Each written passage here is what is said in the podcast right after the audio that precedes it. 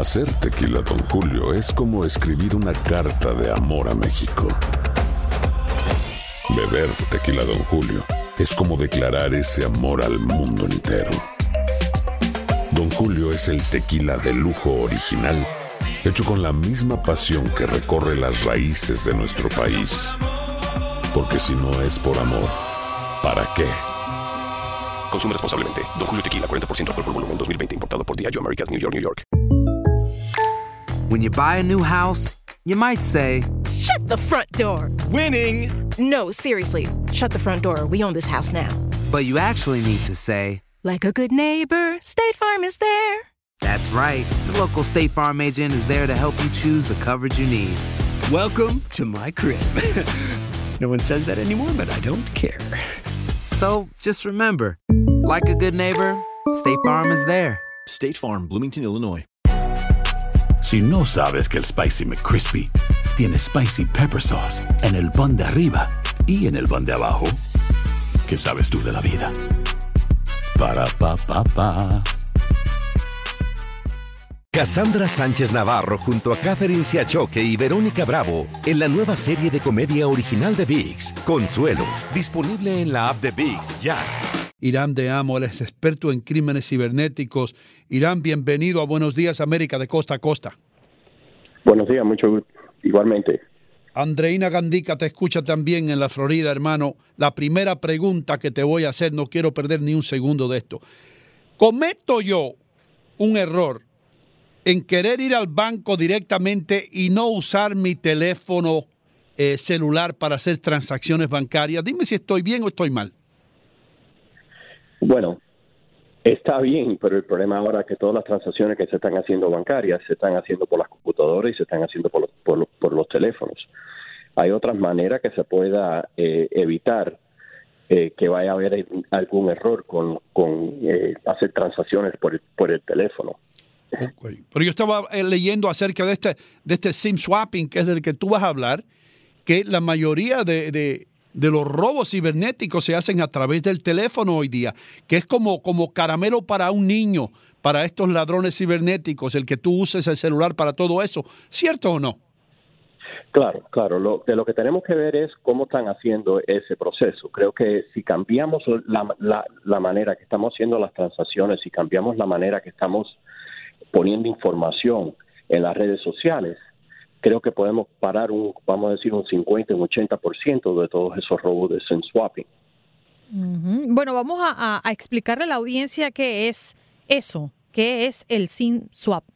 Bueno, el swing swapping hace muchos años, el, el, el, el SIM, que es el, el vamos a decir, el, el chip, que es el que mantiene el teléfono, que es el que te da la compañía de teléfono. Hace muchos años eso grababa los contactos, eso grababa información. Y ahora esos chips ya no guardan nada, porque ahora todo se graba en los teléfonos, porque todos los teléfonos ahora, ahora tienen, como se dice, un disco duro, pero es sólido. Entonces, de lo que de lo que pasa es que uno llama a la compañía y dice, a mí se me perdió el teléfono, compré otro teléfono y necesito que me activen este chip.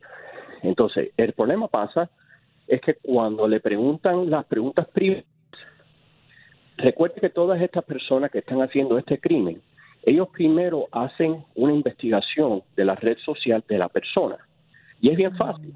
Entras a Facebook, ellos saben quién son sus hijos, saben dónde viven, saben en dónde nacieron, quién son los hermanos, quién son las... Entonces, cuando uno llama a las, a las compañías de, de teléfono y le dice, ¿cuál es el nombre de tu mejor amigo?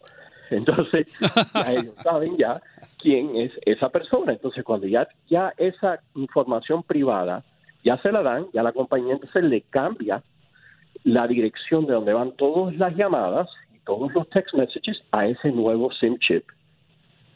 Mm, Pero sabes que me, me parece que tiene que haber algo más o alguna complicidad en la, en la empresa telefónica, porque hasta uno se le olvida cuál fue la respuesta que puso en algún momento porque te hacen muchas preguntas, es decir, ¿cuál, cuál fue tu primer auto? Eso yo no lo publico en las redes sociales, ¿no? Porque eso fue hace más de 20 años atrás. Entonces, tú te preguntas, oye, ¿tan fácil es que alguien pueda tomar todos tus datos a través de unas redes sociales? Quizás podríamos pensar eh, que hay complicidad. Si, si, si usted supiera de todo de lo que están grabando en las redes sociales de hace muchos años, están grabando casi toda su información, todos sus hermanos, quién son los hermanos, quién son los tíos, quién son, todo, todo, todo se encuentra ahora en las redes sociales por bases de datos. Quiere decir que si no la encuentran en Facebook, la encuentran en LinkedIn. Si no la encuentran en LinkedIn, la encuentran en Instagram. Antes que ellos hacen este tipo de ataque, ellos hacen investigación, ellos dedican tiempo a ver esta persona. Pero de verdad lo, que, lo que le interesan a ellos es entrar, eh, eh, cam- cambiar el SIM para cuando ellos entren en las cuentas bancarias de la persona, cuando ahora casi de los de los bancos y le mandan un texto a su teléfono. Ellos tienen ese SIM, texto le, le viene a ellos, entonces ellos pueden cambiar la clave. Y ahí cambian la clave, entonces ahí pueden hacer transacciones. Pueden hacer transacciones bancarias de, de- de mandar dinero a donde quieran. Ok, entonces, en- en- entonces dígame si estoy bien yo o no. Si usted eh, no hace ninguna transacción bancaria con su teléfono inteligente, usted está menos expuesto a este tipo de piratería. ¿Sí o no? Sí, ¿verdad? Sí, sí, sí, lo que todo depende es, entonces quiere decir que si usted se le olvida la clave, quiere decir que usted tiene que ir al banco físicamente a cambiar su clave.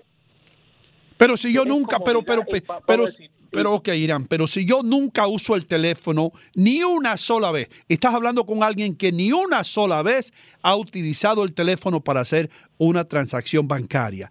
Yo prefiero ir, eh, salvarle el trabajo al teller o a la persona que está ahí, hablar un poco, tomarme un café y hacer mi transacción mirándole a los ojos al teller. Ok, Pero, y no, es que a veces no es solo tu decisión, es que el banco te obliga a que lo hagas a- online. a mí no me puede obligar el banco a hacer nada Te online. obligan, Ino, te obligan. No, wait. De lo, de lo que tiene que tener en cuenta también que como usted ve, los bancos están reduciendo las, las personas. Por supuesto. Ay- eh, eh, eh, ay- vamos a decir, ayudando ahora. Como en Chase, cuando, cuando uno va, hay más máquinas que personas. Sí. Eh, y, y yo pienso que en el futuro eso va a pasar más. Bueno, pienso que en el futuro no, no van a haber bancos en donde ir. Sí, eso es, eso, eso- eso es cierto. Ahora, una, una, una pregunta que le tengo. El hijo mío me dice que el teléfono Apple es mucho más difícil de hackear, si se puede llamar así, eh, o de ser intervenido eh, por uno de estos hackers que cualquier otro teléfono. ¿Es cierto que depende del teléfono celular que usted use? eh, la- la- la- la- la- la- las probabilidades de que usted sea hackeado.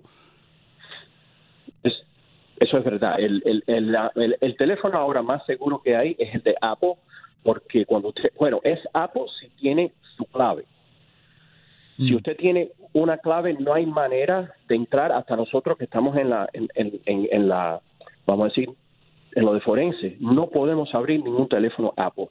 Android sí podemos, Ajá. pero Apple, si no tenemos la clave, no podemos entrar al teléfono.